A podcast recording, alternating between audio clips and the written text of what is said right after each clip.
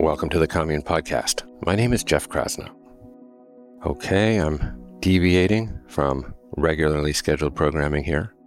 In fact, today's episode initially, and somewhat ironically, featured Russell Brand on the topic of forgiveness.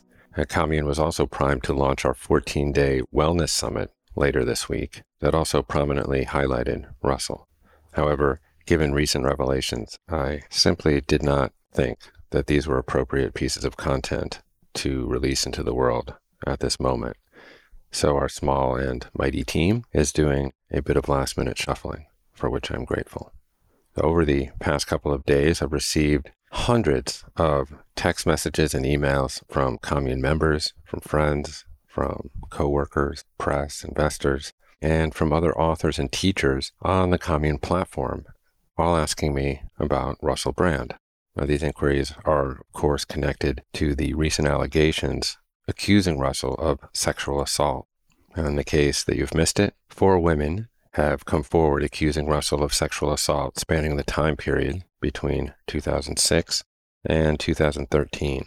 Now, one of the accusations includes rape. The alleged rape victim has apparently provided medical records confirming that she had been treated on the day of the incident at a rape crisis center.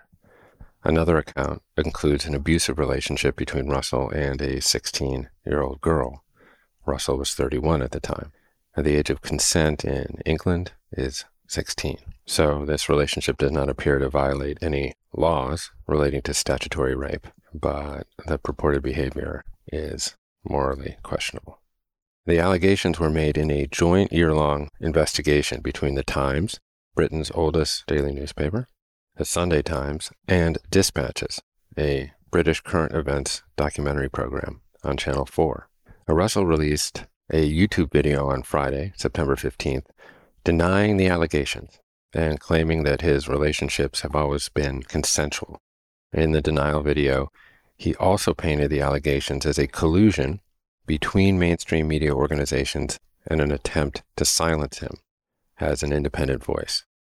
Now, the questions that I'm getting from people range from, is it true? To, what are you going to do about it? Some people are threatening to cancel their Commune memberships if we continue to platform Russell's course.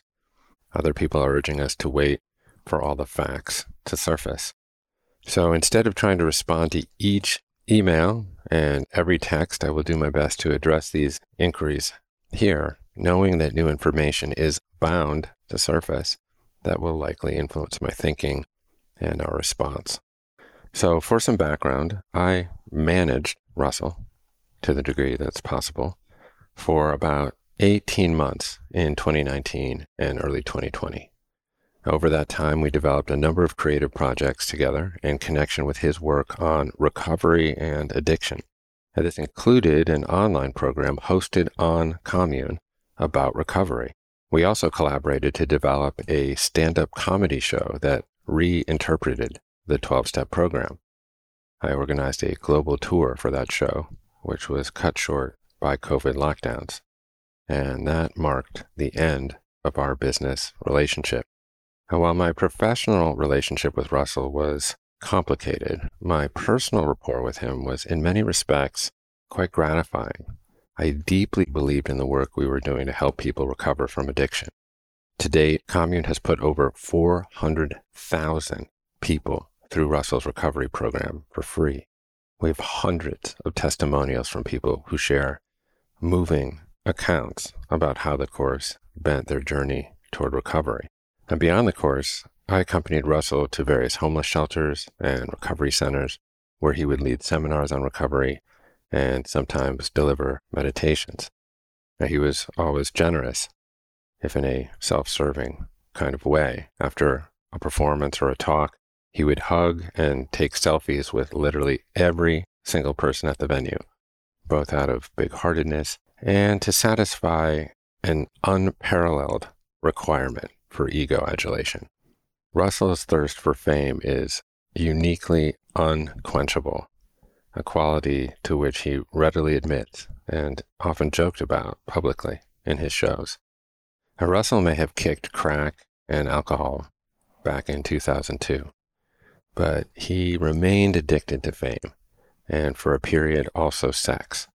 He acknowledged and readily comped to this. I spent many memorable moments with Russell and his family, and I truly adore his wife, Laura, with whom I deeply empathize. I suppose if you marry someone whose promiscuity is as public as Russell's, then you need to be ready for public scrutiny. What is happening now, however, is at the next level, and I really feel for her. That said, if there's anyone sturdy enough to manage it, it is Laura. She's a wonderful mother and a wonderful person. And I only knew Russell to be a doting and devoted husband and father during the time that I worked with him. Simply, so many people know Commune and me in the context of Russell. And while I've considered remaining on the sidelines and letting more information surface and claims be corroborated, that doesn't feel like the strong choice, nor does it respect the actual women that were harmed. So I'll forgo the path of least resistance here and wade into the morass. So first off, I have no window into the verity of the alleged sexual assaults. These events are purported to have taken place well before my or Commune's relationship with Russell. Now, the regular listeners here know that I am a rigorous researcher. I rarely shoot from the hip. I seldom see matters as starkly black and white, and I try to use long-form media as an opportunity to explore nuance. Also, as a part-time Buddhist, I try to avoid extremes and find the middle way. Of course, sometimes there is no justifiable middle position, such is the case with sexual abuse. Sexual abuse, whether it be in the form of physical assault, abuse of power, or, in the worst case, rape, has zero place in the moral universe. This behavior is odious in every aspect, and perpetrators need to be held accountable. Hard stop. So if Russell is guilty of these accusations, then he must answer to them. At the same time, every person deserves due process and the presumption of innocence until proven guilty beyond the shadow of a doubt. Our justice system is built on this premise. Any rush to judgment, either to vilify Russell or to exonerate him, is harmful to the real pursuit of justice. However, that is exactly what appears to be transpiring on the Serengeti of social media. The story is just 2 days old, but public opinion, as it seems increasingly apt to do, is sprinting toward the polls. There are plenty of people ready just to string Russell up, and justifiably if the allegations are true.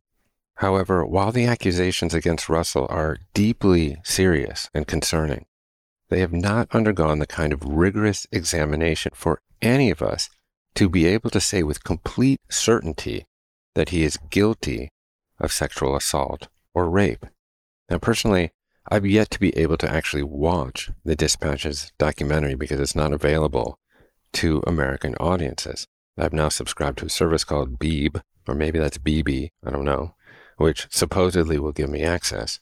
And to this point, I'm relying on news reports that reflect the findings of the documentary. At the same time, the reaction among the majority of Russell's fan base, and you can see this in the comments on social media, is that the investigation is a huge setup, a collusion between the forces of big media to silence and discredit an anti-establishment rabble-rouser. And this presumption simply has zero evidence behind it. Now, of course, Russell has done plenty to set the table for this reaction. He spent the better part of 2 years creating a platform that sows the seeds of distrust in institutions, and his denial video only further fans the flames of suspicion.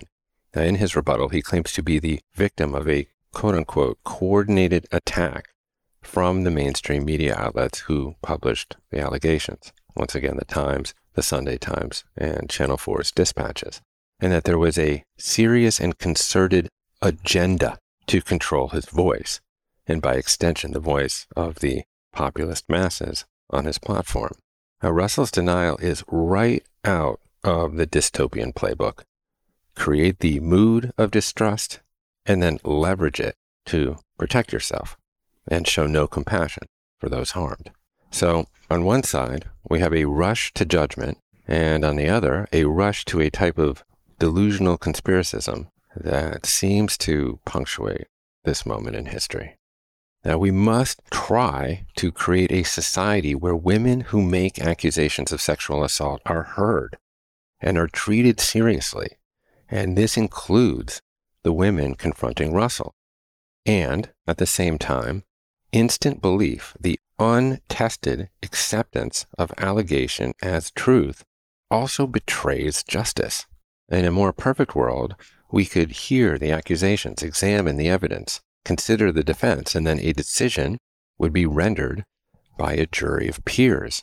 Unfortunately, cases of sexual abuse like this, to the great detriment of the women harmed, often do not make it to the courtroom. Instead, they are litigated in the callous court of public opinion. And this is why so many women choose to never confront their perpetrators or must do so anonymously, as in this case. So then it's left to the public amidst a tornado, a swirling windstorm of information and misinformation and editorial bias to determine guilt or innocence. Well, I want to live in a more perfect world.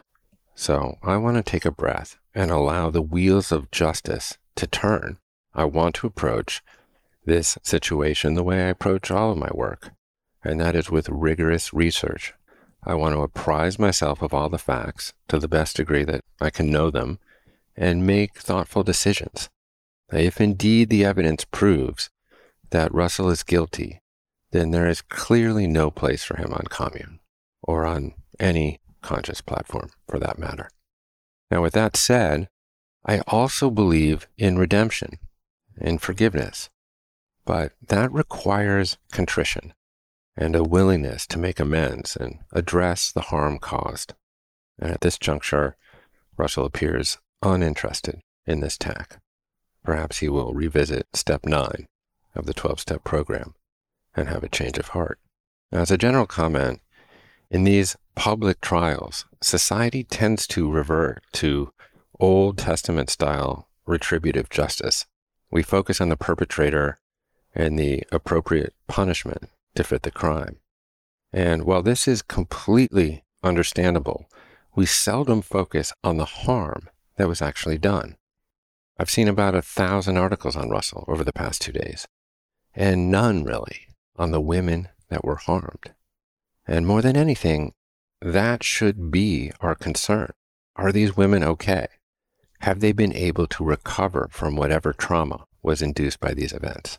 Is there the possibility for restorative justice that focuses on remedying the harm and offers the opportunity for forgiveness and redemption? I suppose in some manner, Russell is right about being quote-unquote targeted. Had he just stuck to recovery and addiction work, would anyone at the Sunday Times be interested in him? I don't know. Probably not. Russell has amassed an audience of 6.6 million people on YouTube under the auspices of, quote-unquote, just asking questions. Questions like a recent video titled, "What Really Started the Hawaii Fires?" Of course, the title of the video is geared to leverage the YouTube algorithm, play on human negativity bias, and tap into the backwaters of the internet where people believe that the deadly blaze was intentionally sparked by government-issued laser beams. In essence, this type of content mimics the tactics leveraged by the mainstream media that Russell so vehemently critiques. Create a scandalous headline, layer an editorial bias over it, deploy it in a manner that evokes fear and outrage for the purposes of garnering more views to sell ads. Russell's thirst for fame and his cynical pursuit of it has attracted attention, and now the size of his audience has put him in the crosshairs of greater public scrutiny.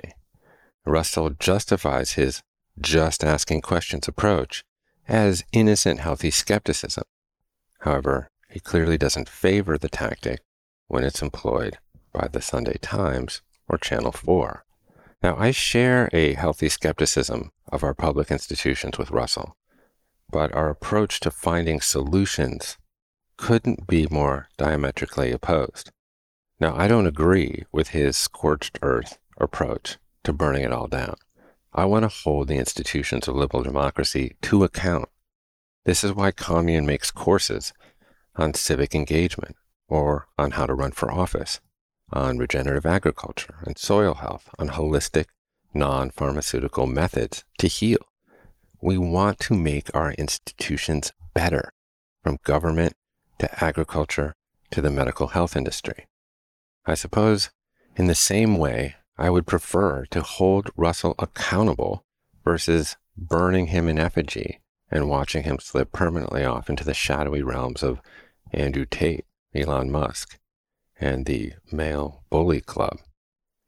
Do I think Russell is the same person now as he was in 2006 or 2013? No, I don't. But I do remember how powerful Russell was when he was focused on helping people. And the recovery course on Commune is a vestige of that time.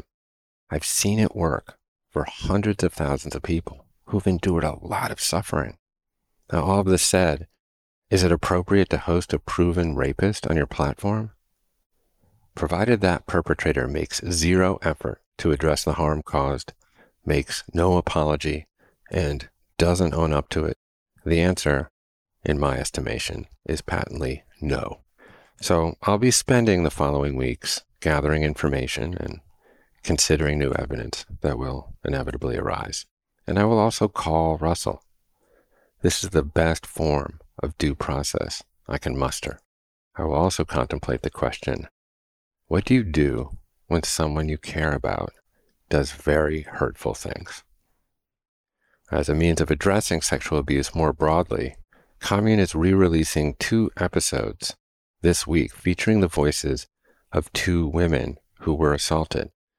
The stories of these inspirational women, Ashley Spence and Marley Liss, will hopefully provide models for healing, for restorative justice, and for forgiveness. Okay, thanks a lot for listening to today's Commune podcast. My name is Jeff Krasno, and I'm here for you.